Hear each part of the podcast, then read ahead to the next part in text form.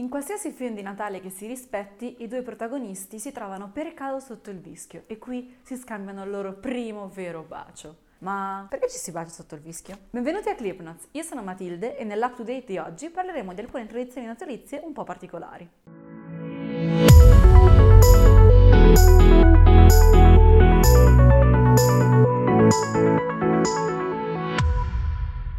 L'importanza del vischio può essere fatta risalire agli antichi druidi. Per questi ultimi il vischio era una pianta sacra. Infatti questa pianta non tocca terra, è aerea, quindi è più vicina agli dei. Se avete presente Asterix e Obelix, il druido Panoramix va in giro con un falcetto dorato. Questo falcetto viene usato soltanto per tagliare il vischio e questo può essere fatto solo se il druido è vestito completamente di bianco, è scalzo ed è a digiuno. Ma veniamo alla leggenda che ci spiega perché ci baciamo sotto il vischio. Per i vichinghi il vischio era associato alla dea Freya, la dea dell'amore. Freya era una delle spose di Odino e aveva avuto un figlio, Baldr, Loki, sì, proprio lui, era invidioso di Baldr perché era bello, possente, bravo e amato da tutti, mentre Loki era considerato un dio sfigato e degli inganni. Freya temeva che qualcuno avrebbe fatto del male al suo amato figlio Baldr. Per questo motivo fece promettere a qualsiasi creatura che non avrebbe mai toccato il figlio Baldr. La dea però si dimenticò di far giurare il vischio perché le aveva fatto giurare tutte le creature terrestri e tutte le creature divine. Ma il vischio, visto che non tocca terra, non stava né a terra né nel cielo, era in mezzo. Per questo motivo il vischio non giurò. Loki, che era il dio anche dell'astuzia, prese dei rami del vischio e costruì un dardo. Visto che ormai Baldr era immune a qualsiasi cosa, la gente si divertiva a lanciargli contro delle cose.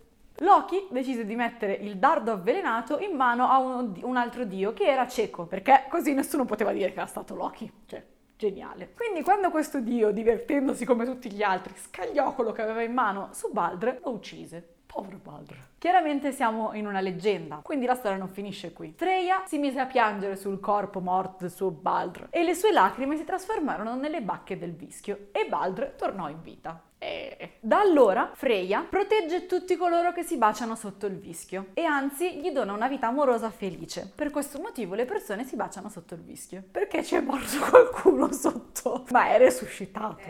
Guardate. Parliamo della Svezia. Nei paesi scandinavi, soprattutto in Svezia, Babbo Natale è rappresentato da un uomo capra chiamato Julboken. Sappiate che Yul vuol dire Natale, questo vi servirà per il futuro, attenzione. L'origine di Julboken viene fatta risalire al dio Thor, quel bell'om del dio Thor. Infatti si diceva che il suo carro fosse trainato da due capre. In Svezia infatti non sono le renne che accompagnano Babbo Natale, ma sono i capretti, come abbiamo anche già spiegato nel video di Natale dell'anno scorso che vi invito ad andare a riguardare.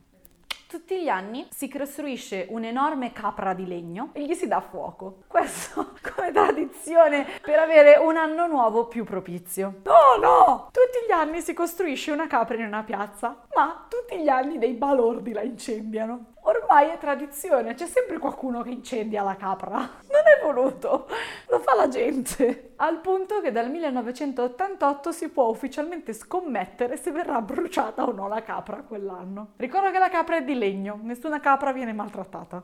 Se trovate questa tradizione strana, dovete sentire quella che c'è in Repubblica Ceca. Avete presente che ai matrimoni è tradizione lanciare il bouquet? Ecco, in Repubblica Ceca si lanciano le scarpe. Quando le ragazze sono in cerca di marito, il giorno di Natale lanciano le proprie scarpe. La tradizione è mettersi di spalle alla porta di casa e lanciare le scarpe indietro. Se le scarpe finiscono con la punta rivolta verso la porta, le giovani si sposeranno, altrimenti niente. Oltretutto in Repubblica Ceca si mangia la carpa a Natale, ma quest'ultima deve aver prima nuotato nella vasca della casa, almeno per un giorno prima di essere cucinata. In Ucraina invece, anziché decorare gli alberi di Natale con cose normali tipo le palline o le candele, si usano i ragni e le ragnatele. Finti di solito. Oltretutto ricordiamo che il Natale in Ucraina viene festeggiato il 7 gennaio, perché segue la tradizione ortodossa. La tradizione vuole che molto tempo fa una donna fosse così povera da non poter addobbare il proprio albero. La donna però voleva assolutamente rendere felici i propri figli e decise quindi di addobbare l'albero con delle ragnatele. Quando la luce del sole entrò in casa, le ragnatele brillarono d'oro ed argento, come se l'albero fosse davvero stato decorato.